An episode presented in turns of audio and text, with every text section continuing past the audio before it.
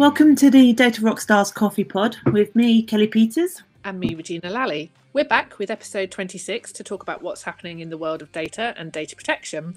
And this week, we're focusing on the ICO's report into offline direct marketing activities of data brokers. But before I get you to chat to us a little bit about that, Kellie, I just wanted to flag something that I'd noticed in the news around a data breach that the Cabinet Office had over the weekend last week, and that was a result of inappropriate redaction of documents. And I just thought where companies at the moment are seeing an increase in subject access requests, where they might have to redact the information of other individuals, it might just be a useful, quick topic to have mm-hmm. a, an initial about to, to share sort of some tips there about what to beware of. For sure. So, yeah, the Cabinet Office put a report or a, an announcement of a contract that they'd awarded online. And mm-hmm. over the weekend, there's a few issues, but over the on Friday, it was identified that it was it had been redacted inappropriately in that the document had simply had kind of like black shape boxes put over the top of the text that they wanted to redact. So it was very, very easy to just remove that and find out and see what the information was underneath. That was available for five days over the weekend. So there's a whole issue there about um, response times to data breaches, which maybe we cover in another yeah, podcast to take up your time on quite a complicated subject. But I think what I just wanted to really flag to people is, you know, particularly if you are putting data into the public domain where you want to redact particular elements of it, whether it's contact details or identification of an individual. And this is particularly important when you're responding to a subject access request because you're giving one individual information. And quite a significant number of data breaches come from responding to a subject access request and revealing information about another individual through that if you don't appropriately redact. Now, obviously, there's the let's just give the document as it is and not check it, and then that reveals information because you haven't checked it properly. But if you have gone to the effort of going through and redacting information, you need to do it in such a way that it can't be easily unredacted, which is a real risk when it comes to electronic documents. Yeah. And simply putting a black shape box over the top is not, not going to do business properly. So I guess what we'd recommend really is that if it comes to it, then it might be a question of printing off heavy black marker old school. rescanning so going old school. And there are software packages out there that can help you redact which make it much more difficult for people to attempt to unredact it. And i think you said to me that Adobe have quite a good package as there's a couple of software tools called uh, Privitar or Guardam, and they also can help companies with that. Now, obviously have a look, check all the things around privacy, what they do with that information. So don't just download it because we've suggested it here, but take a look and see what there is that can help you do that efficiently. Um, and don't just rely on very basic mechanisms because it's likely that they will just be very easy to undo. I think it's well worth that kind of warning because I think it's easy when you're under pressure to upload stuff. You think you found a solution and you've not necessarily considered the fact that people can simply move the text box that they've coloured in black away from the details. So, yeah, take an extra five minutes and do it a little bit properly would uh, save you a lot of pain and a lot of embarrassment because it's not the first time that a government organisation has failed to comply with data protection. So, we can move away from the joys of the government and data protection and, and move on to the world of data brokering, which I've always questioned not just the legality of it, but the ethics of data brokering. Primarily, there is there is a role. Don't get me wrong. I think there is a role for data brokering, especially if you're a business and you want to grow. Uh, you don't really have any initial contacts you want to be able to have a, a, robust list from a trusted source to be able to uh, contact people that you think are going to be interested in your services. The challenge is you, if you've bought that, if you've invested money in it, you want to believe that the source where you've purchased that data from is good quality data. You've got the right lawful basis for using it. You should have done your due diligence if you've had those reassurances, why would you question it? Now, what the ICO have done, and they initiated this four years ago when they really started, four or five years ago, when they started to really look into the data brokering industry, because people typically don't know this is going on, so they don't complain to the ICO. So mm-hmm. typically, the ICO will investigate because a lot of individuals have started to complain about something. However, you don't know it's going on, you're not likely to complain. So that surely that contravenes straight away then that element of transparency and fairness because if you don't know it's happening, how can it be fair to you? And do you see what I mean? Yeah, yeah. No, it does it contravene data protection, and I think that's why they wanted to take a look in it. They really wanted to understand a lot more about the data brokering industry and what they what they did, which I thought was quite nice. I mean, it's a lengthy report. If you've got time to read it, do read the report. It was issued this week. But essentially, four years ago, they looked at all the companies that were registered with the Information Commissioner as a data broker. So they had 1,200 organisations, and they did. And as a data geek, I quite like this. They done a data map which looked at the flow of data from different types of organisations, and they okay. identified three hubs. Those three hubs were Experian, TransUnion, and Equifax. So they went to these organisations to talk to them about their core function is credit ratings, and then as a side business, they also are data brokers, and they wanted to understand how they use that data. And this report was not about online activities for direct marketing. This was about offline, and offline direct marketing is SMS messaging, postal marketing, um, for example, or telephone calls. Okay.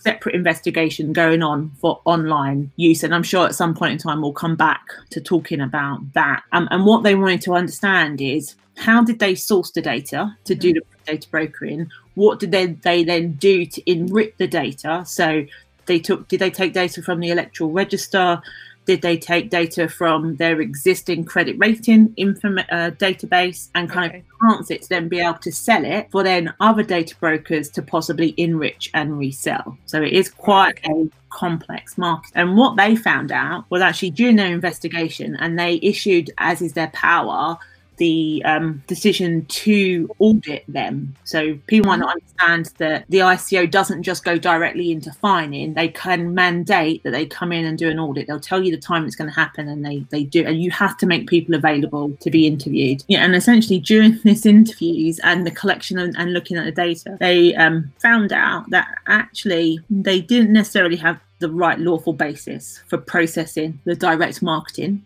so, not mm-hmm. credit rating, just the direct marketing activities. And in some instances, they were enriching the information that would highlight who could afford products and who couldn't. So, using financial information as a way of reducing the list. So, they were, I can't think of the Was that kind of from the information that they'd collected from their role as a credit rating agency? Yes, exactly. So they, yes, they were, well, actually, this person can or can't afford those those services. Exactly. So they would add there was additional added value that when someone was buying it from them, they knew that people could actually afford this. Now the challenge is the public have no idea this is going on. What I found interesting was this report highlighted that only in a, a survey they did in 2017, only 20% of the public was aware that their data was being used for data brokering purposes. So, wow. my question to anyone listening is Do you know, other than you've got a credit score, you know, or do you know you've got a credit score? Do you know how to get your credit score? Do you know how that is,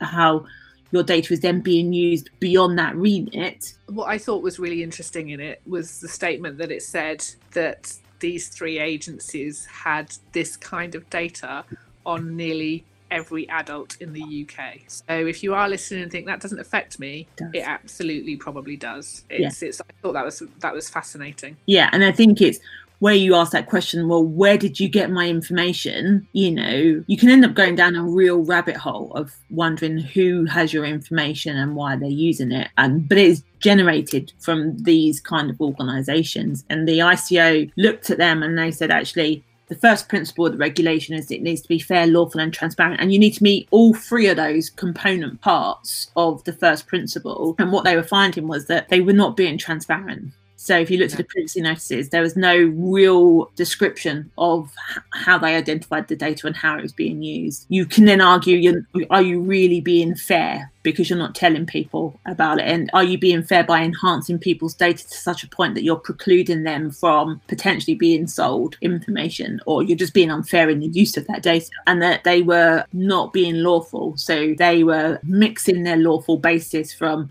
in one instance, having consent and then flipping it from consent to legitimate interest without realizing that you couldn't do that. If you're basing it on the process of, of the basis of consent, you have to continue to do so. So through this investigation, they've essentially gone out to all three of them and said, "You need to improve. It's not what we what we found of your um, approaches fundamentally needs to change." Equifax and TransUnion have done so much that the commissioner is happy with that they've removed products from being offered anymore. However, they have given Experian nine months more to improve to say actually whilst you've done some of the stuff we've asked you to do you haven't done enough. Therefore we think that you are continuing to be unfair in your processing. And until you address this you, you really should stop. Experian unsurprisingly for being a, a large organization have come back and said actually we feel that we disagree with that stance. But the Information Commissioner has said that if you don't comply with this, the next step would go